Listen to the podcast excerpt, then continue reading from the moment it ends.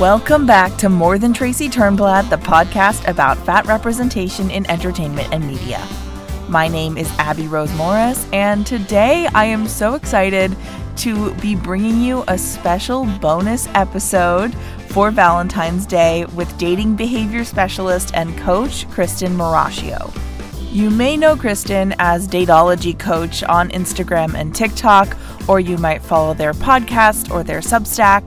And about a month ago, I asked you guys for your questions for Christan. So she is going to be answering the ones that you sent in, as well as some additional ones that I wrote. So I am so excited to finally be able to have a space to talk about dating and how it's different for fat people and what it's like for fat people. I know for me, it's felt like a very loaded subject in the past. So now we have an expert who is going to give us the lowdown. Before we get into it, a small warning you may hear Christan's dogs in the background at times during this recording. We actually started to record on a different date and then we couldn't finish because the dogs were barking so much, but they were pretty calm overall this week. Just if you hear some, you know, snuffling or barking in the background, that's what's up. Anyway, I want to remind you that we are going to have two additional bonus episodes this month. They will be out on the Patreon, and those are going to be in the quirky best friend tier. The first one is on the movie Phat Girlz with Mo'Nique, uh, which I recorded with my assistant producer Maya yesterday, and it was so much fun. I am so excited for you guys to hear it. So make sure to subscribe and give it a listen. So that's available starting at the Quirky Best Friend tier. And if you want to be one tier higher at the Funny Fat Guy, I also wrote like a really long personal essay, blog post kind of thing about my experiences with what it's like to be fat and get these messages both from being a performer and just from like absorbing the media that I've absorbed about fatness and dating and how fat people are unlovable and then to fall in love in real life and like how jarring that is. So I really spilled my guts about it. it's very honest. And um, I would love for you to read it if you want to subscribe at the next tier up, which is The Funny Fat Guy. And then finally, our super spicy, extra special raw, unfiltered content for the month is I recorded an episode with my roommate all about whatever is happening to Cat and Euphoria or what is not happening to Cat and Euphoria and why that might be. So if you want to talk Barbie Ferreira tea, definitely make sure you get on the very top Patreon tier. And that one is called The Main Character. So, before we get to Christan's interview, I want to talk to you guys about Love is Blind because when I first started watching this season, and I didn't watch last season, I watched like one episode and then I got mad because there were no fat people and the show is called Love is Blind and they still couldn't have a fat person on it. And so I got mad. So, anyway, for this season, I start watching and right off, I'm seeing like plus size people. There were two plus size women in the original like selection pool and I was so excited by that. Could not wait to see what they were going to do with it, but also was like terrified because you know, I always knew that if there was going to be plus size representation on a dating show, it was probably not going to be handled in a way that was super great. Um, and I was correct. So basically, there were these two women, and then there was also one guy who was plus size who I didn't even know about until I looked up all of the contestants later. But right off the bat, you see these plus size women saying, like, I want to date in a way where I'm not judged on my appearance. And I'm like, okay, yes, queen, like, I really hope this works out. But of course, they stop being featured like five minutes into the episode. And the one moment you even really see any of them like in the pod, it's when Shake, and if you watch, you know how we feel about Shake, um, asks, like, do you like to work out? And the girl who's plus size, you can like see her considering it, and she's like, no, I don't. And he's like, oh, well, I don't think we'll be compatible then. And this guy, by the way, is asking a ton of questions trying specifically to weed out fat people. He asked Deepti if she would be comfortable, like, riding on his shoulders at a music festival. And she was like, I don't know, I guess if you can lift me. And he was like, well, am I going to have trouble lifting you? Like, crap like that. And, and then the fitness thing. And it was all of the questions that people ask to, to weed out whether someone's fat. In fact, like, there was one person who even asked, like, what size clothes do you wear?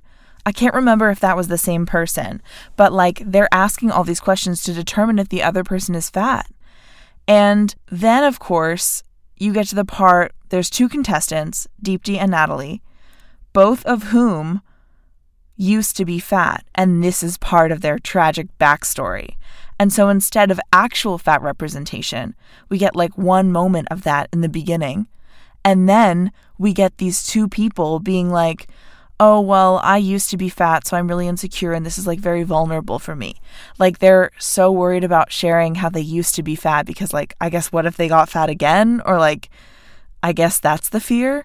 Um, so they share this like vulnerability, and the guys are like, oh my God, like, thank you for sharing that with me. Like, I was chubby too. And like, one of those guys is also Shake, the one who's being the most fat phobic at the beginning. And he does address his issues after Deepti is literally like, This makes me so uncomfortable. Like, I used to be fat and like, it's not cool of you to say this stuff. And he does some like reflection about his own body issues.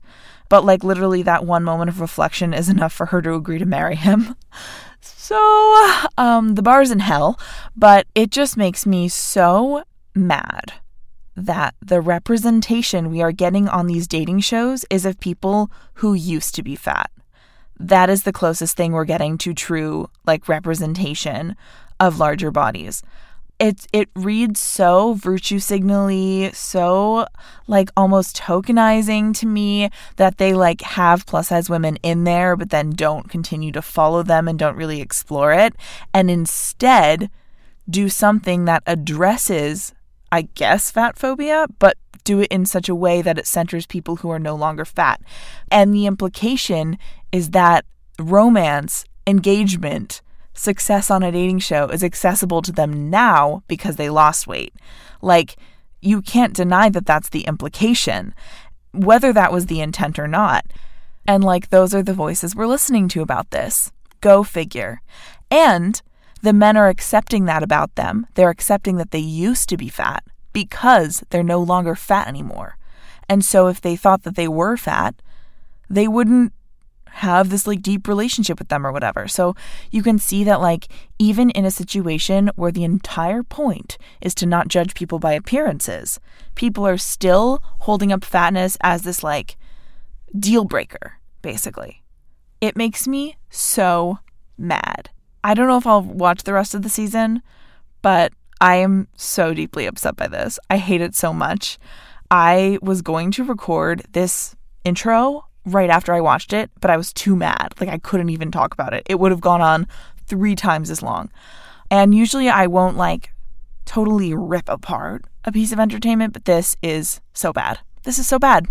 Um, and right before Valentine's Day, um, it was a, a very uncomfortable thing to watch and to watch with other people. So if you would like to scream about Love is Blind, my DMs are wide open. Let's talk. If you're listening to this, I think I'm going to go live with El Baez about it on TikTok um, on Monday evening. So um, if you're listening, Monday, Valentine's Day, around 7 p.m., hopefully we'll go live and we can talk about it because there's so much to unpack here. Okay, before I go off on too many rants and too many tangents, it is now time for my interview and dating Q&A with Christan Marashio.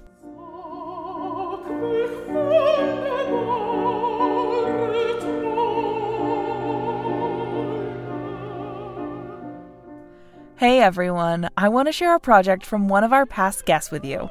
Sarai Cole has a new show coming out on February 6th on YouTube.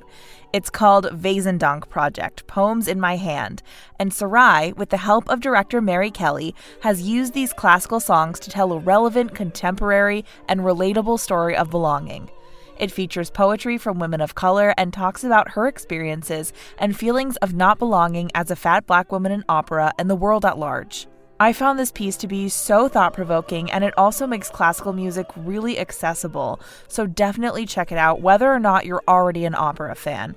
And of course, you'll get to hear Sarai's incredible vocals. For more details about the project and to find out where to watch, visit www.poemsinmyhand.com. That's www.poemsinmyhand.com.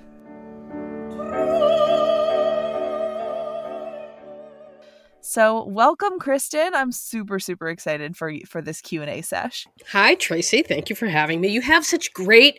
I went to Emerson, where it was really all about voice and articulation and public speaking. You have such, such. Your articulation is on point. Oh, thank you. I went to school for that. Um, I'm also I also do voiceover, so like you have a great voice. Thank you. You're welcome. Um, also, my name is not Tracy. oh my God, I did it again, didn't I? It's okay. I, I told you I was taught. I was on the Swipe Fat podcast, and I I referred to you as I think she's Tracy T, or that was your your. It's my username. It's your it's, username. It's a reference to hairspray. Okay, at least I gave the correct username. I'm so yes, sorry. Tracy T. It's all good. Um, I'm honored to be mentioned on Swipe Fat, which is one of my favorite podcasts. So, um, Speaking of swiping, dating, etc., I've brought Christan here to do a little Q&A about all of your and my questions about dating while fat. So, we are going to get into it, but first, I want to know how did you get into doing what you do? I started a, one of those oversharey blogs and I would say that was probably well over 10 years ago. And this was when dating blogs were really exploding. And I think it coincided with Sex in the City going off the air and everybody thinking, well, I could do that. I could write about my dating experiences yeah. and whatnot, and it could take off. And in some cases, it did. Uh, and so that's what I think was my inspiration was, well, I can do that. And I was a creative mining, writing minor in college. And so why not? So I started writing this blog and people just started asking questions. And if you see like on TikTok, you'll see, you know, if there's a dating mm-hmm. if there's a someone in the dating niche and they're talking about their dating issues or whatever, people constantly ask questions in the comments. Yeah. So I started writing responses and it just took off. Like it was not, it was nothing I I set out to do, but it it it took off and it became bigger than I expected. And so then I started freelance writing about dating. And then I built up this persona of dating expert, which made my dating life extremely difficult. But it was it was the it was the gateway for me. And then yeah. Uh, right after I after about 10 years of writing the column, I took it down. I took about a year and then I went for trauma recovery training and certification for coaching. Mm-hmm it, so that I could apply it to dating. Yeah. And here we are. Can we uh, talk a little bit more about how trauma and dating intersect? Because I know for me, date like the word dating evokes a, like a response. A response. Like a it's triggering. Response. It's tr- it's yeah. triggering. Sure. Yeah. Um, people dating has become so uh, anxiety driven. I don't think we were prepared for the trajectory of online dating, meaning it yeah. started with a website. It started with messaging people that we liked and having to focus on profiles and photos and basic stats and questions. And then apps hit the scene and then apps exploded and it was just about the photo and the the age and maybe the height or very shallow criteria and it really I think became very derivative in that it it, it just uh, boiled everything down to a picture, uh, uh, you know, an age, and that's it. And that's uh, it was became this very dehumanizing experience, right? And because of how it makes people think that they have more options than they actually do, it provides this mm-hmm. false sense of abundance. They're more right. likely to just reject somebody, move on, unmatch. And that can be really uh, traumatizing after a certain point. when it keeps happening and you don't know why, or you're in the middle of the conversation and someone just unmatches, or worse, you go on a date and your date doesn't show up. Oh, God. These are humiliating, hurtful, embarrassing uh, experiences. Yeah. Now, imagine having that experience over and over and over again, which is what a lot of people are experiencing. That's where the trauma comes in. Because any trauma is something that changes, fundamentally changes your worldview, that causes you any sort of extreme emotional or physical pain. That's trauma. Trauma is very subjective. And if it when you hear people now say, "Oh, I'm not going to do it anymore," and dating and this, and women only do this, and men only do that, that's trauma. It has fundamentally changed their view on a process that used to be really enjoyable. Really? It was. It really was. When I when I, I met my, conceived of it as a misery. you've only ever conceived it of, as a misery. yeah, but I've also pretty much always been fat since I was of an age where dating was possible, so that like mm-hmm. probably ties into it. Yes, absolutely. Absolutely. Mm-hmm. But in the early stages, in the early days of online dating, when you could message whoever, whoever you wanted and you were more likely to get a response, it was actually really enjoyable. I Wow. enjoyed it. I enjoyed it. And then it just hit this, it just suddenly became extremely difficult. And I don't even think it was my age. It just, I feel like the process itself just took this really bad turn once dating apps started to explode. That makes sense. Yeah. That makes a lot of sense. I definitely remember like the point at which Tinder became the thing. Mm-hmm. And suddenly, like, everything was so different, and the things that were coming up for people were Uh, kind of the same, but also different. And like, just the volume of people you can find on there is Mhm. so, so different. And I feel like that adjusts people's thoughts about it too. Plus, we are like, of course, bombarded with media that's like, find the one, find the perfect person for you, Mm-hmm. hold out. And then you get like that self help rhetoric that is sometimes helpful, but sometimes is also like, you're worth the perfect person. And then people take that and interpret it in this way where they're literally looking for perfection. Mm-hmm. Yeah. Yeah, I think that that false sense of abundance and making people think that they have more options than they really do, i- it's it's created that paradox of choice Yes. where you have too many options and when you have too many options you're less likely to choose and when you do, you're more likely to be dissatisfied. Yes, absolutely. That That's the so paradox much of sense. choice. Yeah. So, what Mhm. else have you learned in your time as an advice columnist and then a dating coach? Uh, you know, objectivity is key. Being able to step outside of a scenario and try to and try to examine it without internalizing it, which is very, very difficult. And I think that's where I succeeded. And that's why my column took off, was because I was able to take pull myself out of it and look at both sides.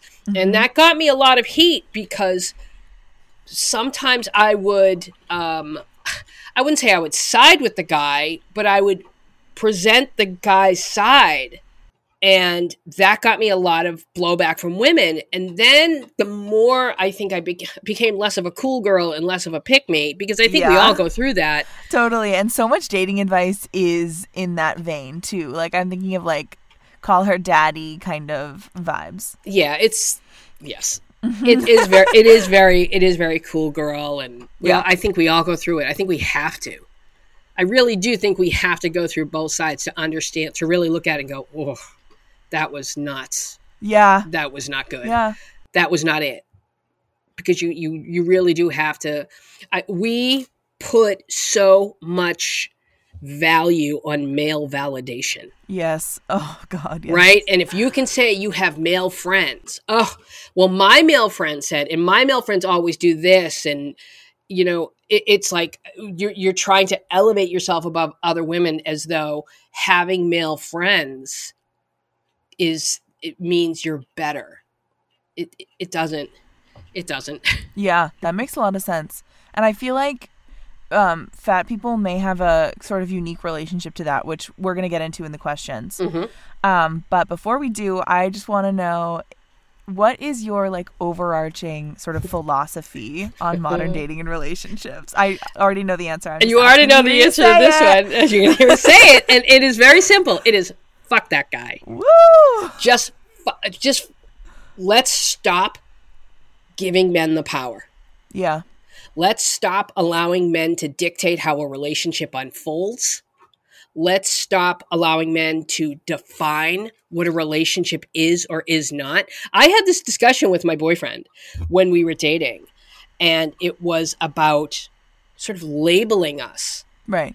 And I very plainly said to him, I'm not asking your permission to refer to us as dating or my or my boy. I'm not asking your permission for that. It is what it is. That's what it is. It's not it's like it's not up for discussion. We are dating. You are my boyfriend. That and and but you have to get to a place and it can take I, I, and i hope as time goes on it takes women uh, less time to get there but you have to get to a place where it's like fuck that guy you're in or you're out Yeah. and if you're out i'm gonna be okay yeah. i'll be okay That's the key. that's the key Mm-hmm. that's the key so that's my philosophy fuck that guy Oh, I love that. That makes so much sense. you know, it's so funny because actually, um, I don't know if I may cut this out or only keep it for the exclusive Patreon unedited raw cut. But um, uh, my boyfriend basically said that to me when we started dating because I had never been in a relationship or dated at all, and I was like, "Oh, I'm nervous. Like, I feel like this is like, like I don't. I'm scared to like say it's a relationship, but like." We were also there was some distance between us temporarily at the time and so he was like really driving far to come see me and vice versa. And so he was finally like just tell me what you want. Like next time we see each other just come and tell me do you want this to be a relationship or not? Like just tell me. And i was like okay i do want this to be a relationship. And here we are two and a half years later. Right?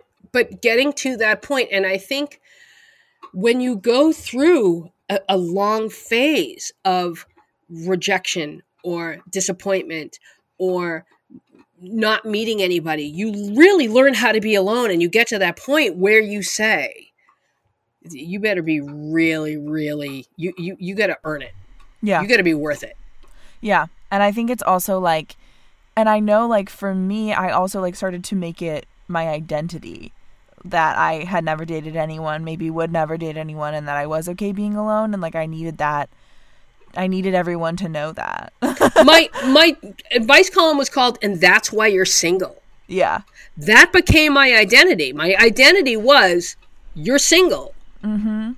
And it, it really took a long time for me to get to this place where I could admit I'm using this as a shield Yeah. because I knew it was it was counterintuitive. I knew it was keeping a lot of good men away and attracting the wrong ones. Yeah.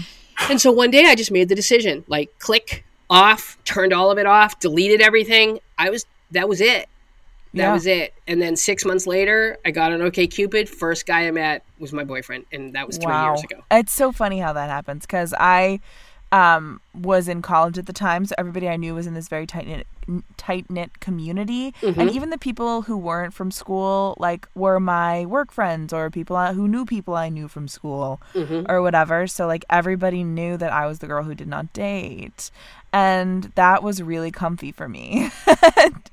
Um so it just so happened that like my boyfriend was not did not go to my school although we were introduced by a mutual friend but he didn't even live in the same city as me at the time. I was like i just graduated and was about to move to new york but hadn't yet.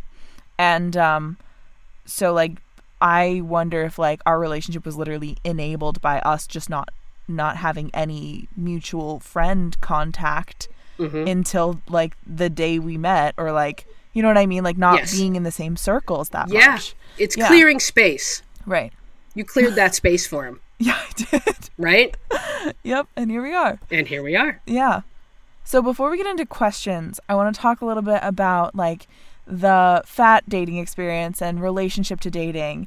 And I think we have unique experiences as do people in other marginalized groups because of not being desirable in the social hierarchy. And so a lot of people will view fat body as a deal breaker or just as an excuse to mistreat us Mm-hmm. and because they expect us to be grateful for any speck of attention at all. Right, right. So this of course can be traced very neatly back to a lot of media tropes, which is what I discuss on this podcast. And so we see a lot of messages in media. In fact, we see very few messages that aren't this in media that in order to be worthy of a relationship, you have to be thin and conventionally attractive and beautiful.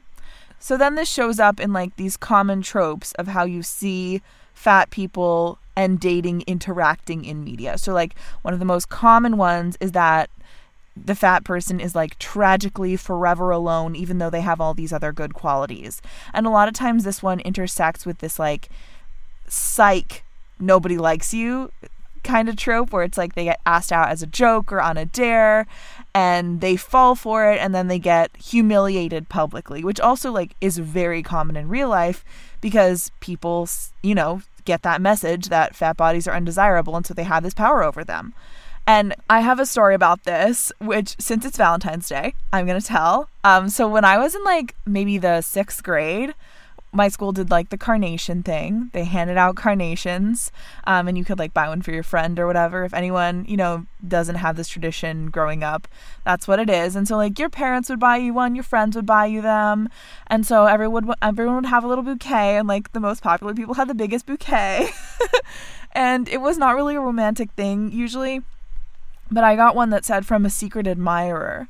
And because I was already fat and I already knew that I was going to be a target because of it in this particular way, I ripped it right off. I crumpled it up and I put it in my pocket. And I actually just found it in like a box of saved papers from the time. And I was like, wow, I literally at like 12 years old was already so cognizant that uh, one, I could not ever like let my guard down around this and two just that obviously being fat made me a target that like i i did not show anybody and like i think one of my friends accidentally saw it and made fun of me about it and i was like shut up it's fake i know it's fake um and i like just would not entertain it at all even though people tried to convince me because you know they were excited about the drama or because they were doing that and trying to fuck with me Mhm. but that yeah. exact that exact thing happened to me oh my god junior high.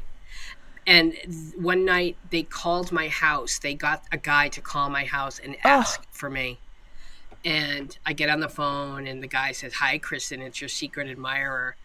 And I knew in my gut that it had been fake all along, and I knew what they were doing, and it was just so cruel. And I, you know, I, I, I hung up the phone, and I started to cry. And my, and I remember my father, you know, asking what was going on, and and I told him. And uh, you know, that was sort of the beginning of uh, when my father started to realize this school is really terrible. yeah Um, and so we he put me into private school, which was it completely changed. It was a game changer. But I've had that experience, and it is Yeah. absolutely heartbreaking. It's so damaging, even when you see it happen to your friends. Like, I saw it happen to my best friend, and she did fall for it, and it was just terrible. And so, like, what I learned from that was don't let that be you, you know? hmm Yeah. So, that's a very common trope. Another one is being hidden by partners um, or being used for sex and only sex, not worthy of a relationship, but people will have sex with you because they think you're easy, because who else would have sex with a fat person? Right. It's very common. And then, of course, adjacent to that is fetishization, which, like a lot of marginalized groups, fat people deal with all the time. So that's very common as well. Although in the media, you mostly see fetishization used as a joke and not really actually addressed, with a few exceptions. Um, the other thing is like a lot of times your other attributes are emphasized in this way of it's like you're so kind, you're so sweet, you have a beautiful face, you are so smart, like whatever it, whatever it is. And then um you end up providing these things to somebody that you are in love with. Like you see this a lot with fat characters. Um, that it's like, oh, she's the best friend and like she's in love with him, but he'll never be attracted to her. And this is also another thing that plays out in real life often.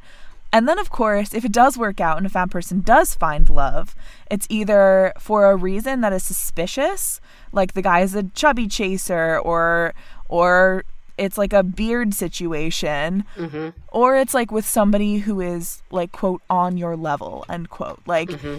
it's the other fat character. Or it's somebody who is like otherwise marginalized or on the fringes or another side character. Mm-hmm.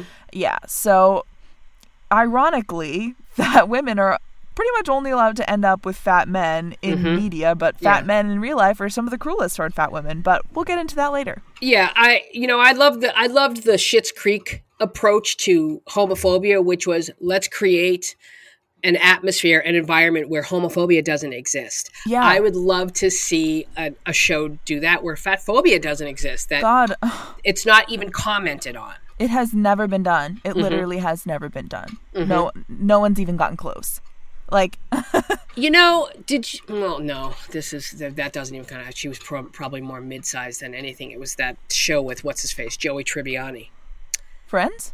No, no, with the show the actor did just recently. Oh. Man with a Plan, I think it was. it Oh, was called. okay. Yeah, I don't know that one. Yeah, she was mid-sized. Yeah. Well, we call that entertainment fat on this podcast because according Okay. to Hollywood, it, it is fat. It's just mm-hmm. It's a different expe- it's a different experience of being mm-hmm. fat. Oh, an American Housewife. Oh, I haven't seen that. America. It, it just went off the air. If you look look it up, if you look into it, Yeah. and that was one where they very, they, yeah, they they didn't address. Well, no, actually, I think they did address. Well, she addressed her weight, Yeah. but it was she was she was plus sized. Cool. Yeah. I'm super excited for the new Bridget Everett show as well. I can't remember what it's called right now, but I'm I'm very excited to watch that. Uh, now, who is who's Bridget Everett? She is a comedian and like cabaret artist Mm-hmm. who does all these like really sort of provocative like songs and and shows and she's like from like the sort of downtown New York scene. I didn't know Uh-huh. who she was till the show either, Mm-hmm. which is disappointing to me because I love cabaret and that's like how this whole podcast came to be because it's based on my solo cabaret. Mm-hmm. But um yeah, I'm super super excited about it. She is also plus size and is um just like very kind of raunchy and sex positive and so I think it's going to be really good. Cool, that's interesting. They may address her size, but I don't think it's going to like limit her at all. Mm-hmm. There might be like jokes about it, you know? But not necessarily jokes at her expense. Oh, is this the HBO show? Yes. Yes. Okay, now I know what you're talking about because I that just immediately popped into my head. Yes. Somebody somewhere, that's what Yes. it's called. And Yep. is uh, Amy Schumer produced that? Um I think so. I think so. Yeah. I think they're friends. Yeah. Mm-hmm. Okay. Um anyway, so those are like generally the fat tropes that we see in media. We're like either sad unlovable cat ladies or funny fat girls because we think we can get a man even though we can't, which is just hilarious. So basically, fat people and particularly fat women are in a bind in mm-hmm. the romance and dating department. So, with that in mind, those are the conditions that we're living in. And so these this is where these questions are coming from, right? Okay. right? So, the first sort of category is the online dating category. Mhm. Here's the first question. Is it worth mentioning during the pre-date phase that you are plus size even if you have full body pictures in your profile? Do you need to say you're fat in your bio? I hate the idea that plus size women, any woman, feels that they have to apologize for their body. And that's what that feels like to me. Where they're saying, well, uh, you know, I just want a full disclosure here. You're not selling a used car. You know, you're not where you have to say, hey, the, the radio doesn't work too well. You're a human being. You're layered. You're complex. You don't owe somebody that that quote unquote disclosure. You have your photos. If they are an adult who has a decent amount of uh, social or in, social interaction, they're not. They're going to have an idea of what you look like. See, when somebody walks into a date and they say something like, oh, I didn't know you were that big, or I didn't think you'd be that big. What they're actually saying is, I don't get out much.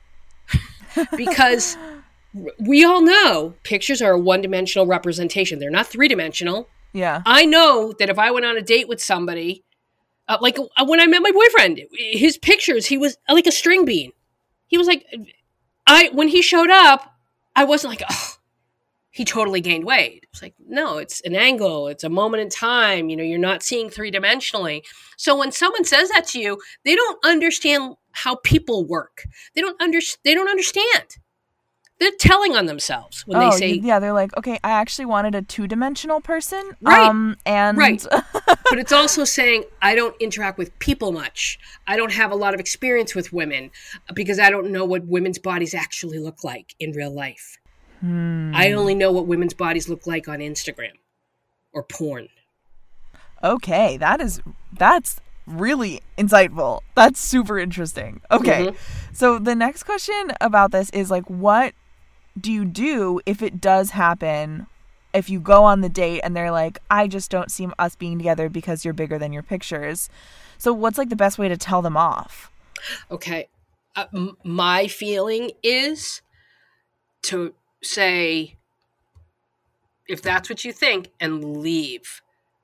And and I know people like, no, you're going to want to have that moment of telling them off. The problem here is, if someone is ignorant enough, if someone is cruel enough to say that to your face, nothing you say is going to change them. Yeah. they're they're lost. They're gone. And also understand that when they say things when they make comments like that when, and especially when they lash out because this is something that i really really need everybody but specifically men to understand what what plus size women experience. There's actual rage that they are on the other side of on those dates. Those men are like they're they're just steaming. That oh my god why aren't i out? It's like you said they're they feel entitled to that 10% of the most beautiful women and when they don't they get really angry and they take it out on the other woman. Right. For for those of you who haven't seen this TikTok, I made a TikTok a few months ago about how um men get super angry about plus size women being interested in dating at all and especially in not dating them. Mhm. They get like unreasonably angry. And my theory was that they think they're all entitled to like a Victoria's Secret model and that it says something about them Mhm. when a fat girl thinks that she would be worthy of him. right and so when they when they say things like that when they unleash that rage it's actually rage and anger and frustration that the women they want don't want them Yeah. it's it's coming to that slow realization of I'm never going to get the type of women I I think I deserve. I might not be as attractive as I think I am. Right. That's that's the realization they're coming to, and they're and that's that inner conflict that that in those moments they're they're they're like literally ping ponging these thoughts back and forth, and it's bubbling inside them, and then they just come out with these with these statements because it's not it's not about you. It's about their own internal conflict. It's about their desperate desperate desperate need for male validation. Mm, even you know it's not just women who need male validation. Yeah. you know it's the, the those are the men who they want to date somebody who's conventionally thin so that they can post photos on social media but who might actually be more attracted to somebody who's plus size. Yeah. that's who those guys are. They want to date someone that they're that they're that they can show off. Right. That they can show off they want a trophy I think we forget a lot of the time that until like fairly recently, mm-hmm. at least for white women, like our literal survival and livelihood depended on whether we could find a man to be attracted to us. Mm-hmm. And and their social status depended on it and like still does to a degree. Mhm. So I, I feel like that's something we do need to keep in mind that like even if that hasn't been the case in our lifetimes, it maybe was in our parents or our grandparents' lifetimes. And so then the generation after that grew up with the generation where that was the case. And so like I, I I often think about how like there's so much desperation now and I'm like there doesn't need to be. Your life does not depend on it. Mm-hmm. And like I completely get like wanting intimacy and connection and stuff, but Yes. Men aren't very good at that, though. So, if, Yeah. we're, if we're honest with ourselves, we're, we're much better at it for ourselves uh, than they are. So, what really do they provide? that's if you true. really think about it, what? Why do men? For why? Why do? Why? Like, what do we need? Well, maybe it comes back to the social status thing again. It comes back to the social status. That's it. That's really Mm-hmm. Yeah. all they provide. Yo, like I feel it's it's so fucking weird. Like I literally since getting in a relationship, I'm like, oh, I feel like I'm proof that fat people can be happy in love. Like it's and that's, I that's like a lot of pressure on the relationship, right? I absolutely when I was writing the column, and still today, I would say I, I don't know if I would say I'm mid size, if I'm plus size. I don't I don't know, Yeah. but I, I definitely felt this com- uh, compelled to prove to people that I could get laid, that I could get a guy's attention, and that's part of what drove the oversharing. Was I need to prove to everybody that men want me, as though that actually Yes. mattered. Yes, that Right? makes a lot of sense. And I think it's a really common response to being fat, to seeing these things in the media, to Mm-hmm. having these experiences as a kid is like when you get like any small taste of that, you go, you like lean as far into it as possible. And I leaned way out of it because I Mm-hmm. didn't think I could get any of it. And then it wasn't ever until I got in a relationship that I had any kind of inkling of it. But I know there are so many fat people who like realize that some people like want to have sex with them and then it completely impacts like I guess the way they see themselves but also the way they want the world to see them. And so like you that's where you get that like sort of hypersexual trauma response kind of deal. Mm-hmm. Yeah. Yep. All right. So my next question is about non-online dating. So obviously a lot of relationships occur because you know, you're running in the same circle, same friend group, stuff like this. Mm-hmm. So basically this question is like there are so many times where I've had like a friend or an acquaintance or a person in my life where we were I guess friendly and like if anybody else in my friend circle was telling me about their behavior, I'd be like, "Oh, he likes you." But because it was me, I was like, "Okay, but like he probably doesn't even think of me as like a romantic being." Like he, you know what I mean? Yes. So like um my basically this question is like how do you tell when somebody from real life is actually interested in you versus when they're just thinking of you as you know one of the guys or something like that. So first understand that our brain is set up to always go to the bad place first and it's a way it's it's a way to protect ourselves.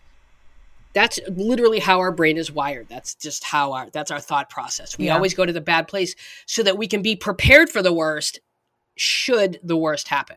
Mm-hmm. So on top of that, when you're plus size, when you're when you're in a situation like you've just described, you're so afraid to get your hopes up that it Yeah. becomes this coping mechanism, right? To or just this defense mechanism to automatically like tell tell yourself, no, no, no, no, no, don't get your hopes up, no, no, no, no, no. So the first thing I guess I would ask somebody to do is, why are you telling yourself this couldn't be possible? Why couldn't it be possible? Why couldn't it be possible? I guess it could also be a case of like okay, it could be possible, but like at what point am I willing to go out on a limb and like potentially be humiliated? I think that as terrifying as it is, the best thing would be to say to somebody, you know, I'm picking up on something and tell me if I'm wrong, but this is what I'm this is what I'm feeling. Is that the ca- is that here or is it not? Is it, you know, is this in my mind or is it not? Mhm. and just talk about it. And I know it's terrifying, and I know this sounds so cliche, but these little there's signs, and what do you do, and how do you know? Right. You know when you ask. You just it's all about taking a calculated and informed risk. Is this somebody that you trust? Is this somebody that values you? Is this somebody that's going to should they not feel that way? Are they still going to treat you with kindness and compassion and not let it affect the friendship going forward? Yeah. you know, basically, it, people think, well, what if you risk the friendship? Fuck the friendship. Who cares? What's important is, are you willing? Are you is it are you capable of handling the possible rejection? Because if you can say, yeah, this isn't going to affect me.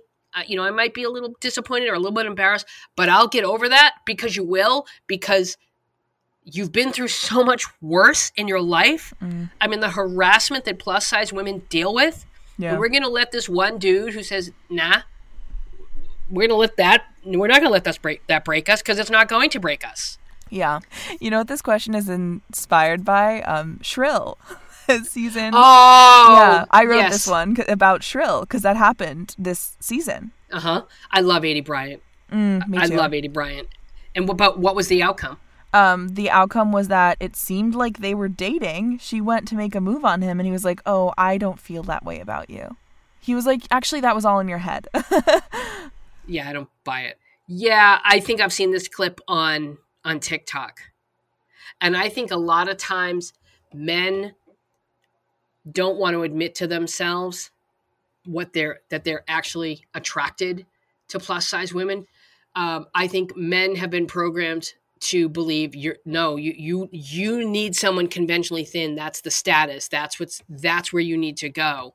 I think there are way more men who are attracted to plus size women than we know about. And i think that we don't know about it because men don't allow men to to talk about it to be attracted to them yeah, you know? So I, I just i think there's a lot more men out there attracted to plus size women than we know about but i also think that a lot of men struggle with admitting that and and sort of coming out quote unquote. You know? Yeah, that that and i i just think that like that's their shit. It's not on you. That's that's not your responsibility to mm-hmm. unpack for them. Take the risk man. It's it, and, and the reason why it's worth it no matter what the reason why it's a win no matter what is it it, it builds so much resilience. It, if if you do get rejected it builds resilience. It builds character. It makes you fearless. And so the next time the next guy that comes around that you think is interested now you're going to be more likely to say something. Yeah, instead of letting these guys dictate it it'll help you take control of the situation so think of it that way think of it as a win-win that's how you have to think of it yeah, even if he rejects you it's still a win because there's going to be a takeaway for you take the Yeah. risk yeah. Yeah. So a lot of the questions that we have uh, talked about so far, and a lot of a lot more of them, are pretty centered on straight women. This one's more a more sort of all encompassing of all genders and sexual orientations.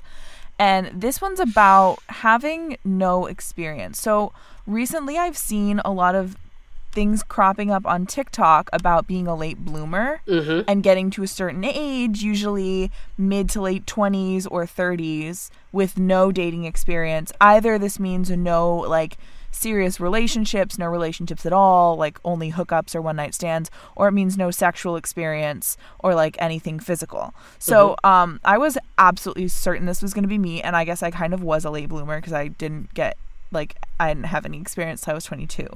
Um, so this is just like a question close to my heart.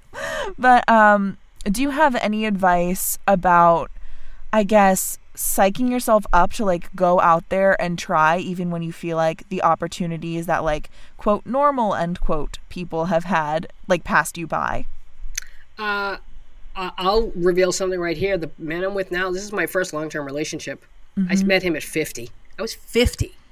I had very little relationship experience, mostly because I was dealing, you know, I had a lot of unresolved trauma. I had the, the whole persona uh, and the dating columns and the dating expert. Uh, so it is far more common. I get letters all the time about I don't have a lot of relationship experience. I'm a virgin. I've not, you know, it's Yeah. so much more common than people realize. But again, now that we're starting to unpack trauma and talk about trauma, slowly more people are feeling more comfortable talking about how they're late bloomers. They don't have relationship experience. That phrase, that term, Yeah. consistently, month after month after month, is the top keyword search for my website Whoa. because I have a, a post. How do you tell them, you know, what do you do when you've never had a relationship? Yeah. Top search month after month after month. Yeah. It is way more common than people realize. And I think the more we talk about it, the more we normalize it, mm-hmm. because sometimes people are just, you know, they focus on school or they focus on, you know, their job or maybe they're they're dealing with trauma. You know, Yeah. we don't all have the same experiences. Not everybody gets to the same places at the same times. Yeah. So I, I would say, first and foremost, understand there's nothing strange.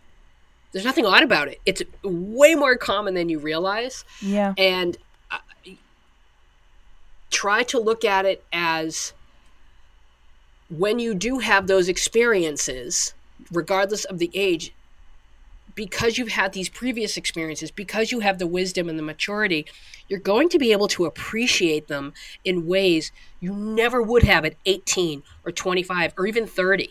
That's true. Your your experience is going to bring a whole other level to it. Yeah. So you actually have things to look forward to. I love that.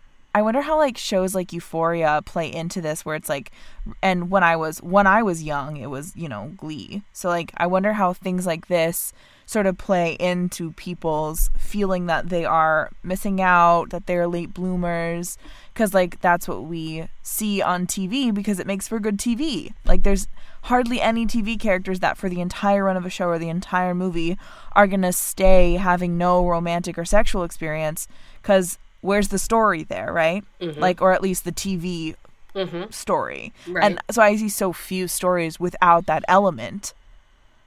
And uh, it just makes like, what's the opposite of normalized? Because it makes like not dating or not having sex the opposite of normalized.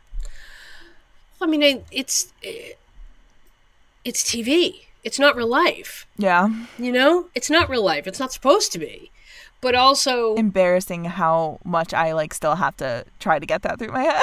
uh, please, I grew up. TV was my boyfriend. Are you kidding me? I didn't date. You know, I was mm-hmm. awkward and I had all kinds of anxiety issues. Mm-hmm. Uh, so I didn't date. TV was in movies. Like that was that was my. They were my babysitters. They were my boyfriends. You know. Yeah. That was it. And I definitely think those put certain seeds in my head about how things are supposed to be. Forget about how people tell you it's supposed to be. That's what we get. And there's a quote. I, this is not my quote, but what screws us up most in life is expecting things to look a certain way yeah. or to play out a certain way, that's so not true. realizing that it does not play out the same for everybody, Mm-hmm. really for anybody, because everybody brings their own lived experiences to them. True. You know, and I know people are saying, "Well, that doesn't really answer the question," and I don't. I don't really. I guess maybe I don't have a like a a great answer for this one, other than give yourself a fucking break. Yeah. That's Right? a pretty good answer. Give yourself a fucking break. Yeah. You know, there's nothing wrong with you. It happens when it happens, and even if it doesn't happen, who cares? It doesn't. You're still amazing, and you're still okay. You're still a person. I wish someone had told me that like a long time ago that you're Right. still a person without any experience. You're still a person if you don't have any desire for experience. And Right. yeah. Right. Let's let's talk. I mean, we're now just now starting to really understand the asexuality spectrum. Yeah. Like, hey, man, and, and this there's this pressure on women, I think, to prove how sexual they are. Yes. Again, to prove men validate me, men want me. You know Oh, what? It's a If- very girl boss call her daddy kind of Yes, uh, very much, very much so. You know Yeah. what? It, it doesn't mean shit that Mm-hmm. a man wants to have sex with you, other than that's all. That's how he sees you as something as a sexual object. You know, that's it. Yes. One of um, my favorite things I've ever tweeted is when men say I like a girl with a little meat on her bones, what they're really mm. saying is to me you are a piece of meat. Right. Yeah. Right. Why are we not right? exactly. Yeah. You know, maybe you don't want to have sex. Maybe you don't Yeah. want to date. And that's okay too. Yeah. And that's I think a great place to come to. I think forget about if he wanted to, he would. If you wanted to, you would. If you really want a relationship, anybody can do that. Maybe the reason why nothing has worked out, maybe the reason why this isn't this isn't something that you've been quote unquote successful at, is because you don't actually want it. And you're just sort of sabotaging yourself over and over because you're like, eh, I kind of like my life as is. Yeah, I don't really need this. Maybe you don't need this as much as you think you do. Yeah. Right? Yeah. So, last thing before we move on from late bloomership, late bloomerhood. so, when you have no experience, whether you wanted it or not, it can still feel like they're going to judge me if I say something. So, like, when should you communicate it and how? You don't. Ever. Uh, you can. Uh, I, I mean, why do you need to? Um, you know, I guess it's another disclaimer, isn't it? It's like, right. right. It's like, hey, just so you know, I'm probably not good at sex because I've never had it. Uh, also, why don't we realize that romantic relationships and platonic relationships are the fucking same, except for sex. Say more. Say more to my dog. Are you talking to my dog or me? Both. Definitely Um, not the dog. Just because you've never had someone want to be your boyfriend or your girlfriend or partner or whatever, doesn't mean you don't have any relationship experience. Do you have friends? Do you have coworkers? Do you have relatives? These are all relationships. How are they any different?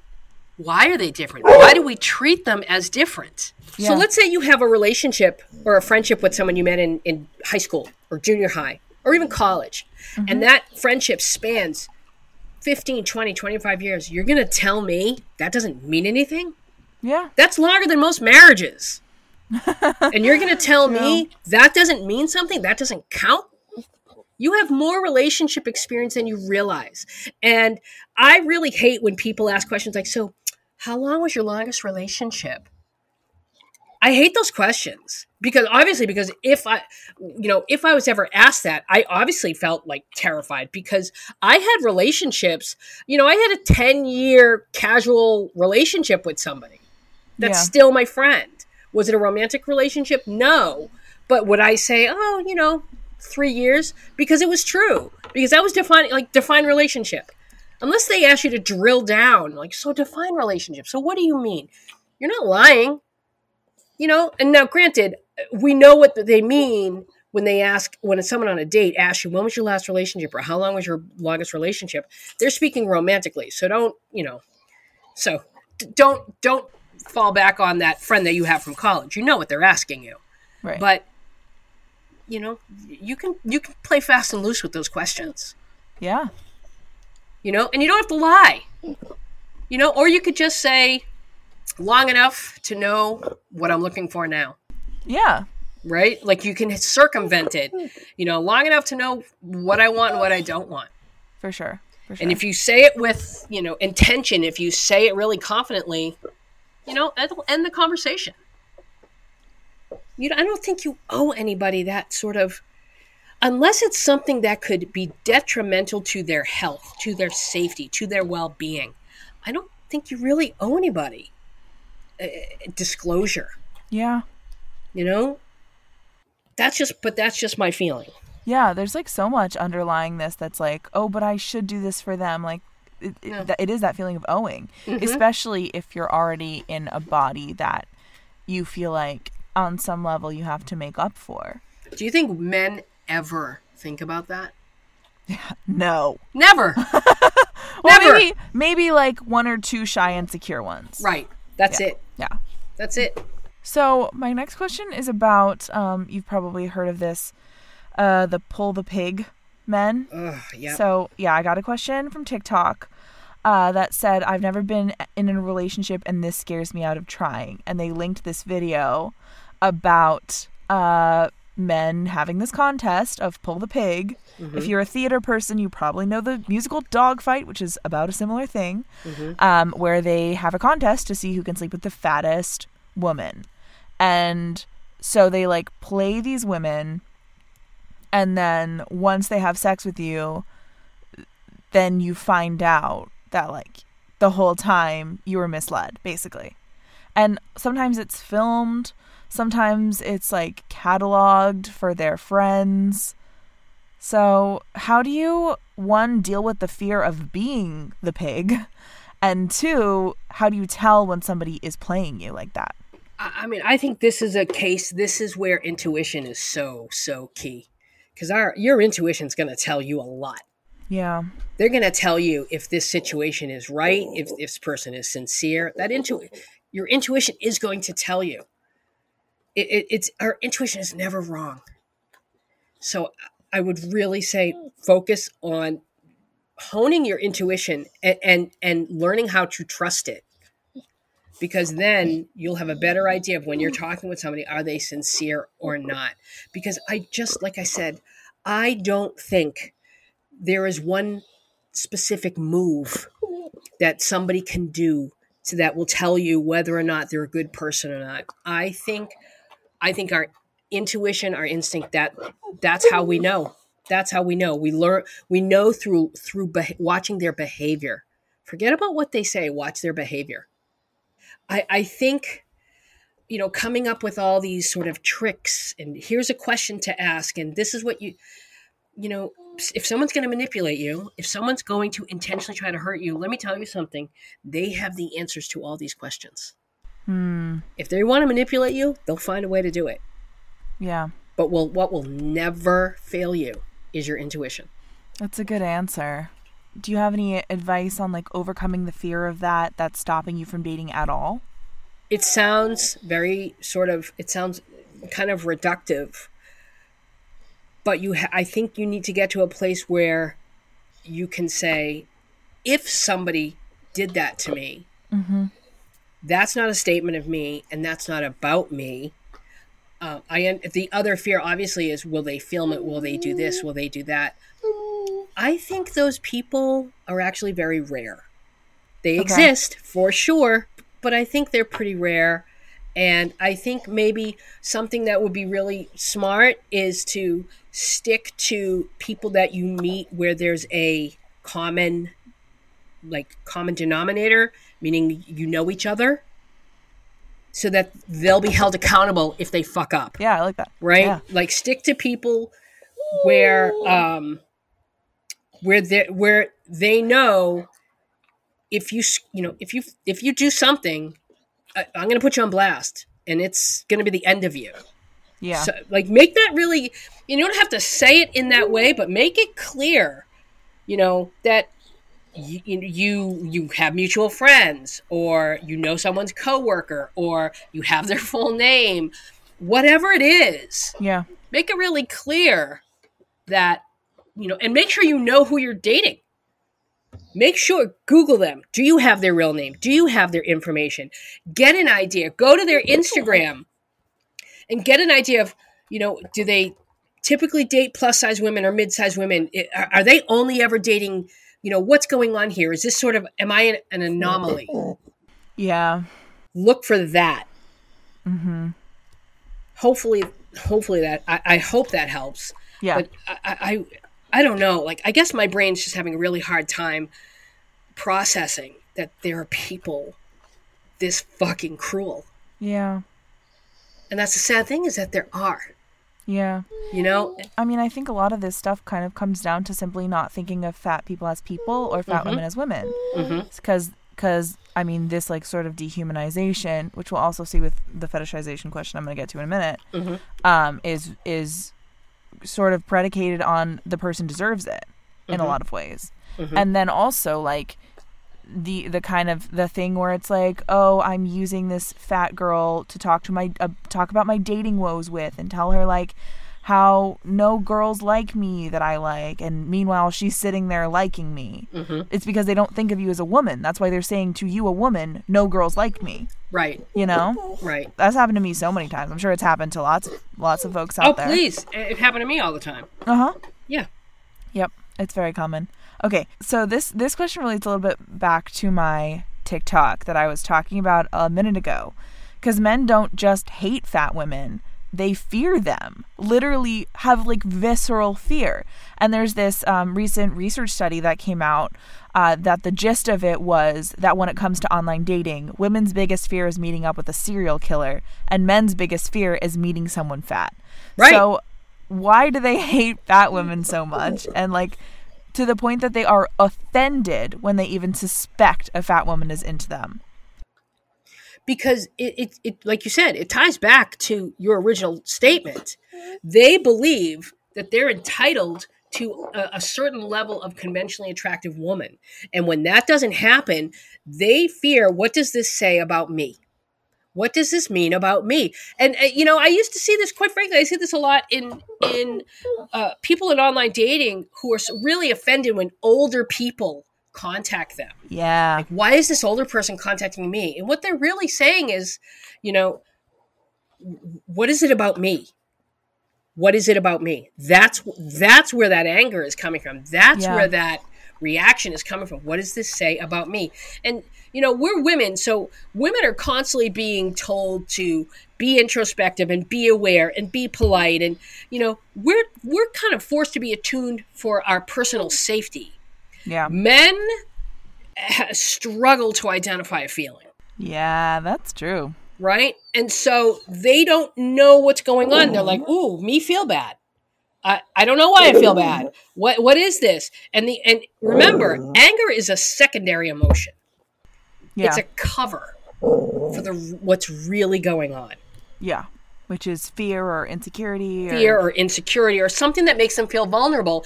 Anger makes them feel less vulnerable. Yeah.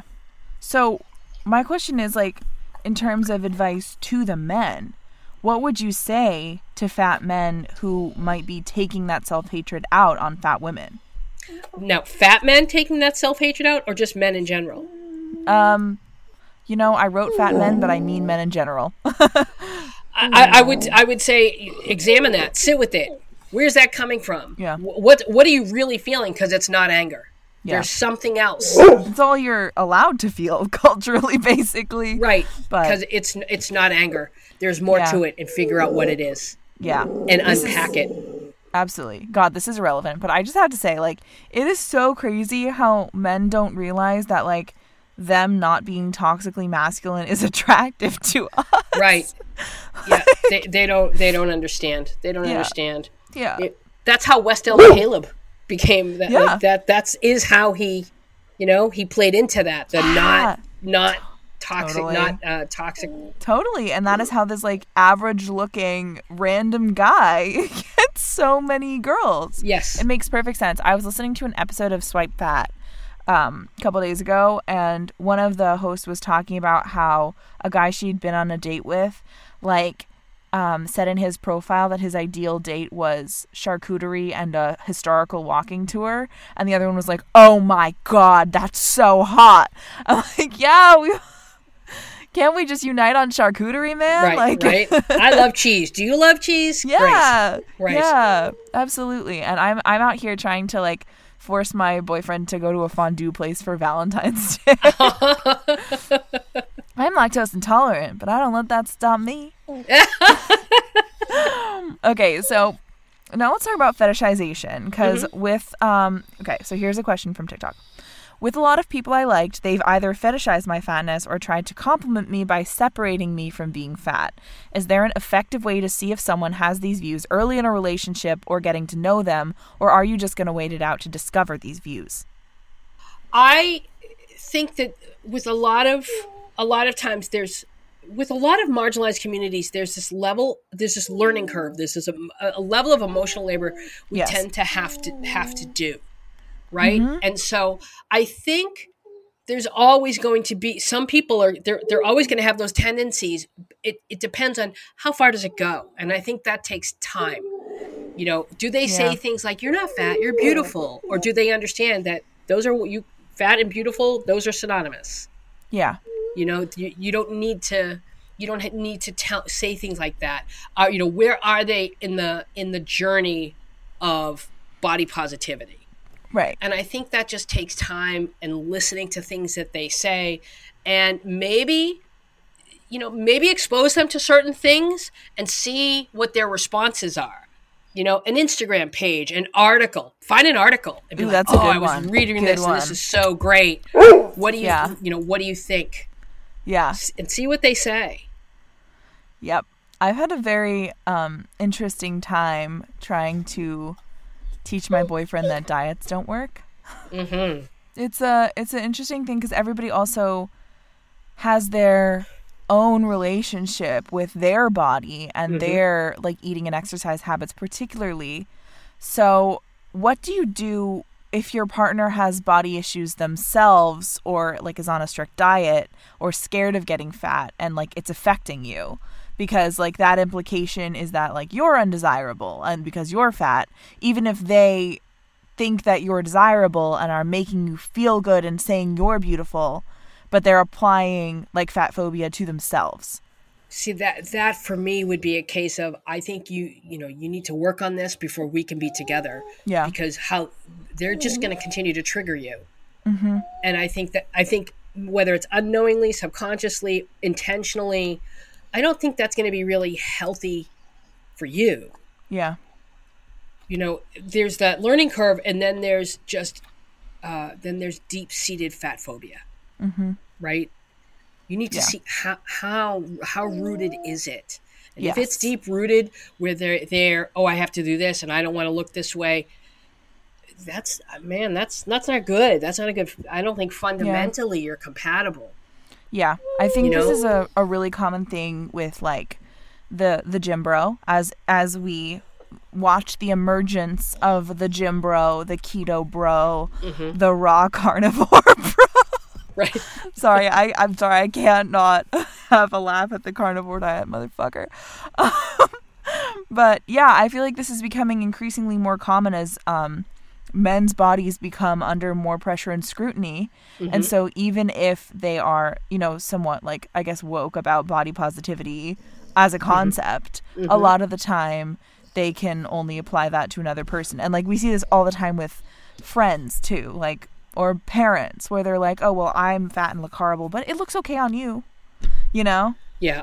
You're Yeah. beautiful, but I could never be beautiful if I got that. Right. Yeah. So, next question is about sex on the first date. Um, so we have this stereotype that fat women are great at blowjobs because they're so desperate that they'll do anything to make a man like them. Uh huh. And so it's like the idea that fat women are secret sluts. Um, so basically, it's like, how do you avoid being seen as like that sex object when you start a relationship? And should you start the relationship? Like, should you withhold sex or not have sex on the first date because that stereotype exists? have any kind of sex or physical intimacy when you want to, first of all. Mm-hmm. Whether it's the first date or the 10th date, it doesn't matter. Someone who likes you and, frankly, who respects women isn't going to judge you for it and Yeah. isn't going to. I really think this comes down to making sure you, you date somebody with uh, a progressive viewpoint and understanding and, and respect for women. Yeah. That's where it starts. Like, do they respect women? Because then more than likely they're not. th- They don't think that way. You know, I just I just think really a lot of this comes down to who you choose to date. You know, I, I just feel like if you look for the signs, look for substance. If you look for substance, Yeah. you really can't go wrong. I think a lot of the problems, and again, hate to bring up the West Elm Caleb thing, that dude had no substance. Yeah. None. Nothing. He was a, a penis with a mustache. That's it. You know? that that made uh, not, uh, great furniture, but not bad. That that's it. He had no substance. Look Yeah. for substance. You know, if they, these are, are your concerns, right? Take Right. your time getting to know somebody Yeah. so that you can get a sense of who they are and what what's their character. Mm-hmm. That's what I would say. Take your time getting to know somebody. Yeah. That'll tell you everything you need. The next question is kind of a two parter. I want to know why so many people say they prefer personality over looks when so, with five O's, many people won't date a fat girl even with a great personality. And I want to know why people say they like when women are confident, but then don't like confident fat women. Um, but then at the same time, if I struggle with confidence because of my weight, I'm still undesirable because I'm fat and insecure. Like it's a lose lose. This again comes down to uh, men hate the idea of women not uh, being driven by male validation. Yeah. And so when they see a woman feel confident, no matter what, no matter what her body size, they're like, well, no, I, I have to, I must take her down a peg. I cannot have that. I cannot have a woman who doesn't need my validation. Uh, and people who say things, I, you know, I prefer personality. I'm just going to say it. People who say I, I, I'm more concerned with personality than looks, you're full of shit. That's a dead giveaway that you're full of shit. Yeah. That, that you're being performative. Go fuck yourself. I don't believe you. Yeah. Um, so, okay, this is an interesting one. I don't know if you'll have an answer for this, but are there places in the US or in the world that it's easier to date as a fat person than others? I have never been able to find someone who doesn't have something to say about my size, and I've always wondered if it's because I live in bumfuck Pennsylvania.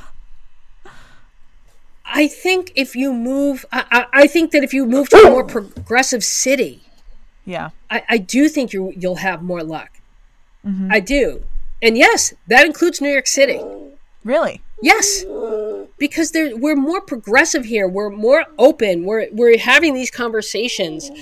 I think move to a more progressive city. And I know that again, if you if you have the means, if you don't, Yeah. tr- you know, look for people, join groups that are more progressive if you can. Or if you're near a more progressive city, like say you're in Bumfunk, Pennsylvania, but it's a few hours outside of Philly or Pittsburgh, Right. Like I would say maybe set your dating apps to say that you're in the city. Right. Yeah. Yes.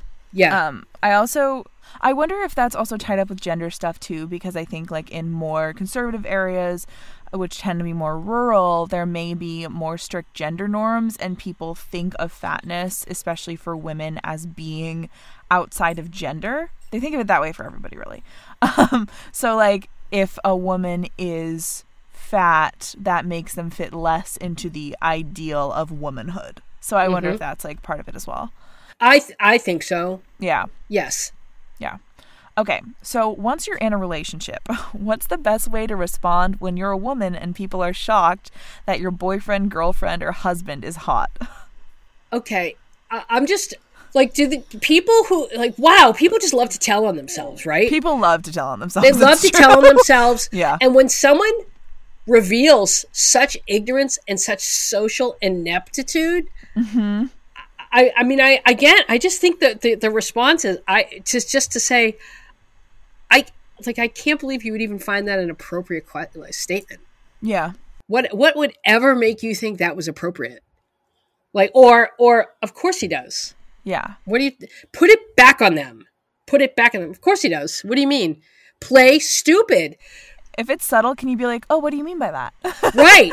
yeah. You know, go back to that Schitt's Creek reference of where they created a, a, a world where there was no homophobia. yeah. Pretend you're in a world where there is no fat phobia. What, um, what do you mean? I don't understand. I love that. Put it back on them. Make them explain it because, you know, they'll come out with that statement thinking they're so fucking funny. And then when you say, I'm, I'm I don't, I don't understand. And you just Yeah. sort of stare at them and then, and like all eyes on them, they're like, oh, the joke, the joke didn't land. The, jo- you know, oh, some, uh, that's when they realize, I, I think I said something inappropriate. That's when they realize. That's how you let somebody know is when you don't react. I, I don't, I don't understand. Explain the joke. Yeah. You know, Um, I would also say like if you are a thin person who is dating a fat person and people say that to you, definitely say, "Of course I do," or like, "Are you kidding? Have you seen them?" Like something like that. right? Yeah, exactly. Like, why wouldn't I? What are you talking Yeah. about? because people tend to be really suspicious of relationships Uh, well any any fat person in a relationship really Mm-hmm. people try to find the reason that they're actually appealing enough to date like what else do they have going for them or what's their what's the person's ulterior motive in dating them Right, right. so, they it's so fucking insulting think never that say that to someone right. Never say that to somebody. But again, play stupid. Always play stupid. What do you, What do you mean? Of course. and it's also like okay if you're gonna say that like clearly you think people's only value is their appearance mm-hmm, Right. and sometimes you're telling on yourself as being a misogynist too. Exactly. You're just telling yourself of being shallow, stupid, ignorant, socially inept. You have no friends. You don't get out much. Like anything else you want to reveal about yourself with one simple Yeah. statement? Yeah. Okay, so my next question is about weight loss. So, for a lot of people, whether intentional or unintentional, they find that they lose weight and they have this new, like, sort of psychological burden to deal with of getting way more attention that they know they would not have gotten if they were still fatter. Uh, I went through this. Uh, I lost 30 pounds at one point because I got comments from men. Oh, I'm not used to having sex w- with women your size. Oh, you're fun size. So I lost weight. Uh, fun fact, spoiler alert, you might make more, you might, your quantity of matches might imp- uh, uh, increase, but Yeah. the quality does not improve. Because if they're only dating you because you lost weight, then they're not dating you for your core values for who you are. Yeah. If they find you attractive, they would find you attractive at any size. If they loved you, they would find you attractive. And if they cared for you, they would find you attractive at any size. Because it's not about the size. You know, how you feel about somebody. I mean, I guess that's that's definitely applicable when you're you've been dating a little more seriously, but like I guess the other thing is like I feel like a lot of times it's like the initial interest Mm-hmm. that's determined by like your like physical appearance Mm-hmm. a lot of the times like will they get to know you will they give you the time of day so in that way being fat is actually a real time saver Yeah, I- think there is that you ha- there's there's a psychological aspect of losing weight and then suddenly having uh, a, whole sort of subsection of, of potential matches open up. right And you have to determine as you meet them is this somebody who would have dated me however many pounds ago? Or is this somebody who would only date me if I fit a certain standard or quote unquote Right. norm? Um, my theory on what happens is a lot of the time it's the initial thing, and once they get to know you and start to love you, they may not mind if you gain weight, but they still may not have necessarily dated you initially if you had been Yes. fat at that time. Right. Yeah. Uh, yes. Yeah. I would I would agree with that. Which, I mean, we can only hope that they apply that ability to love fat people to any future relationships they may have, I guess. Right. I don't think people understand.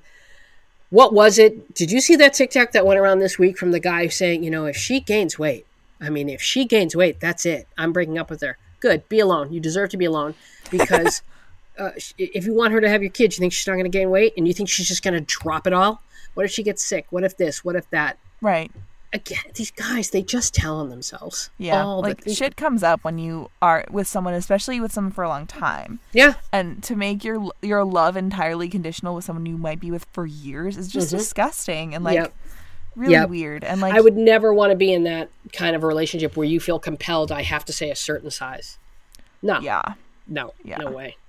Or where they're going to comment on your body or ask you to lose weight or anything like that or anything that you eat. Are you going to eat that? Yeah, I'm going to eat 2 of Mm-hmm. them.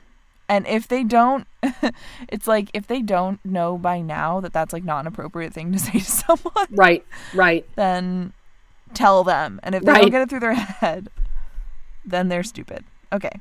Um, so I have two questions that are sent in from Instagram that are not um not fat related, but I just wanted to ask real quick because they really want to know. So if I'm the one consistently instigating contact with someone I'm seeing, should I take that as an indication that they are no longer interested? So men are lazy, fundamentally. They're lazy and they expect women to do all the emotional labor. And women do all the emotional labor.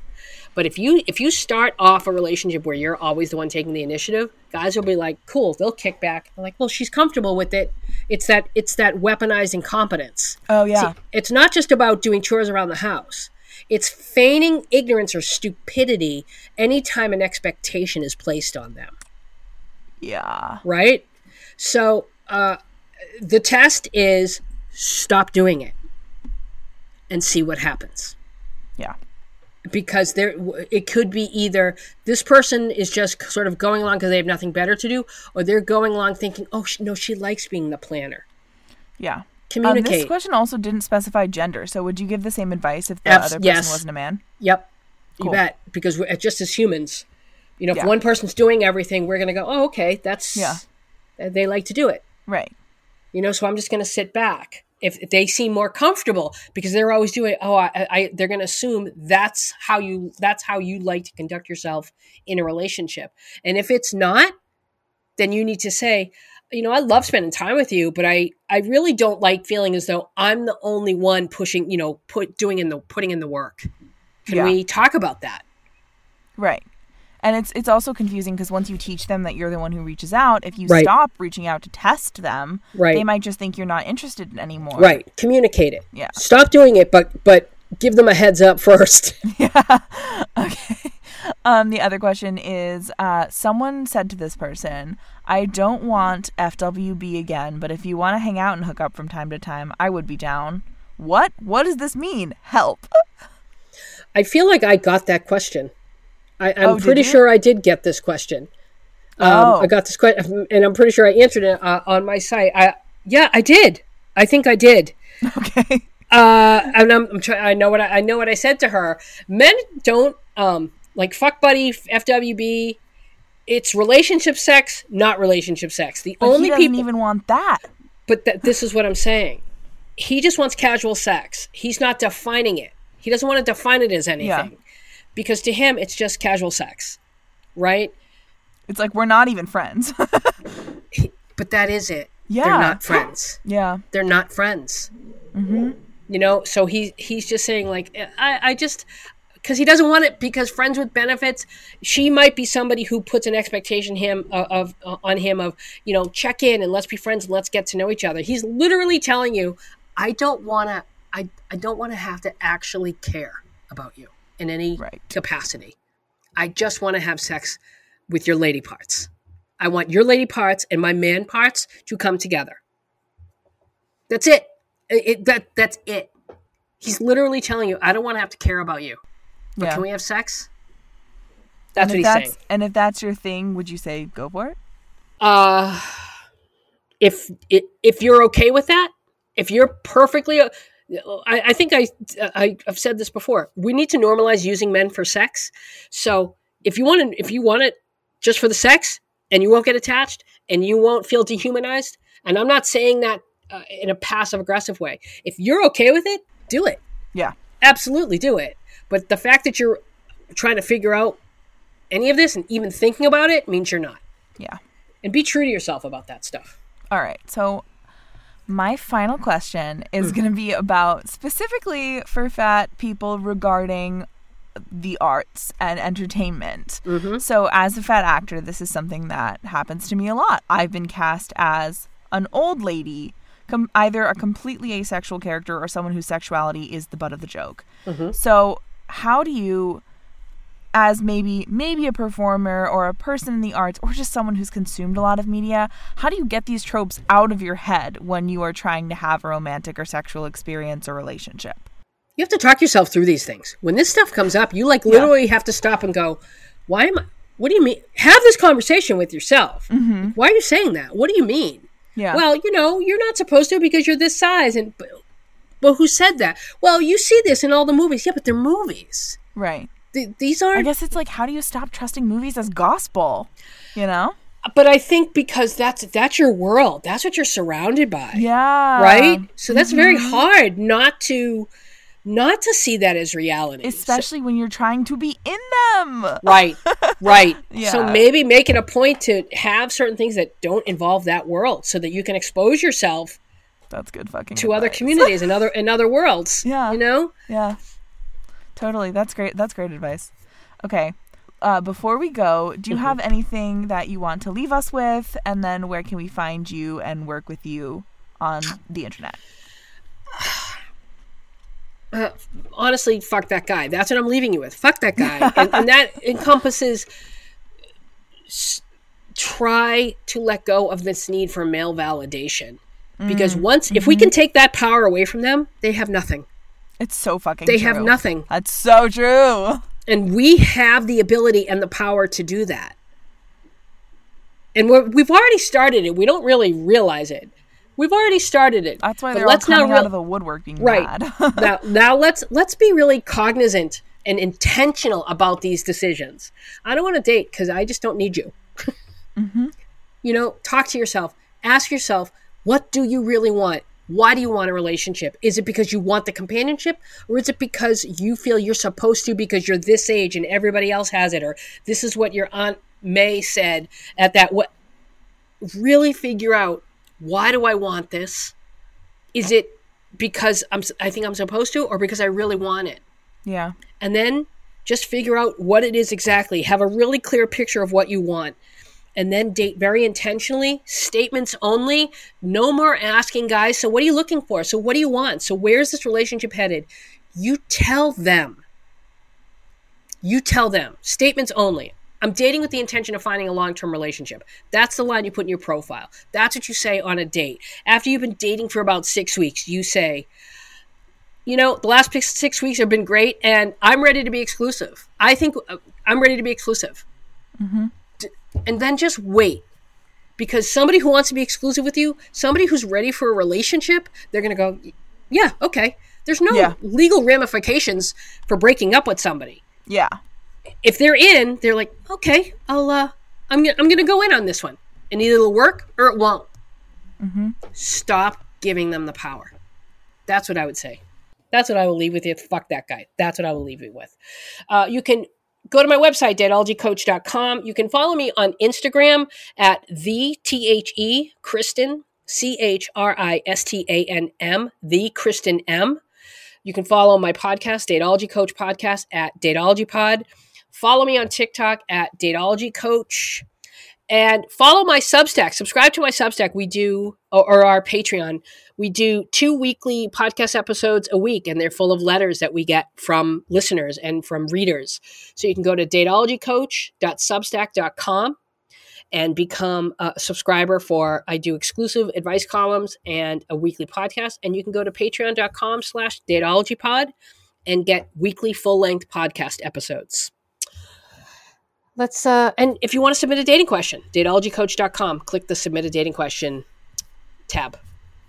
Beautiful. Thank you so so much for coming on. You've answered so many so many questions um, with fuck that guy that uh, I, you know, have been things I've been aware of for like years and just thought there was no way out of.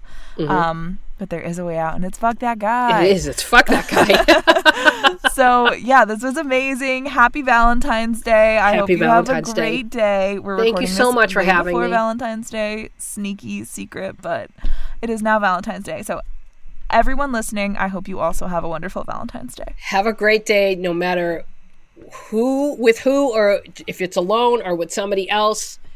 You if decide. You have anyone you love in your life, tell them you love them today. Oh, That's if you have I a like dog, for Valentine's Day. Oh, if you yes. have a dog, do something for a do something for your dog. You know, I run a I run a yes. doggy daycare and and boarding business as well, and boy oh boy, they just change your life, man. So buy a special little dog biscuit for your pup and hang out with them. They're yeah. they're better than men. I will just say that. As someone who was single for almost every Valentine's Day of my life, I would say make this day special no matter what. Like you can it's an enjoyable day, it's an excuse to celebrate, bake some heart-shaped cookies, like take yourself to a spa or something like that. It's about love and that includes yeah. self-love. Absolutely. Absolutely. Thank you. Thank you, Abby. Thank you so, so much. Thank you so much, Christan. Have a great rest of your day. You too. Thank you so much for listening to More Than Tracy Turnblad. If you liked it, hit subscribe and leave us a rating and a review on Apple Podcasts. That would be awesome. Also, follow us on social media Instagram, Twitter, and TikTok, all at More Than Tracy T. And just tell your friends. Word of mouth is great too. If you would like to support us on Patreon, you can do so at patreon.com slash more than Tracy T, where you can get perks like bonus episodes, essays and blog posts by me, and the spicy controversial takes I'll only post behind a thick paywall. We always love to hear from you, so please reach out via Instagram or by emailing morethantracyturnblad at gmail.com. You can find all of our past episodes with links to listen on every podcast platform at morethantracyturnblad.com.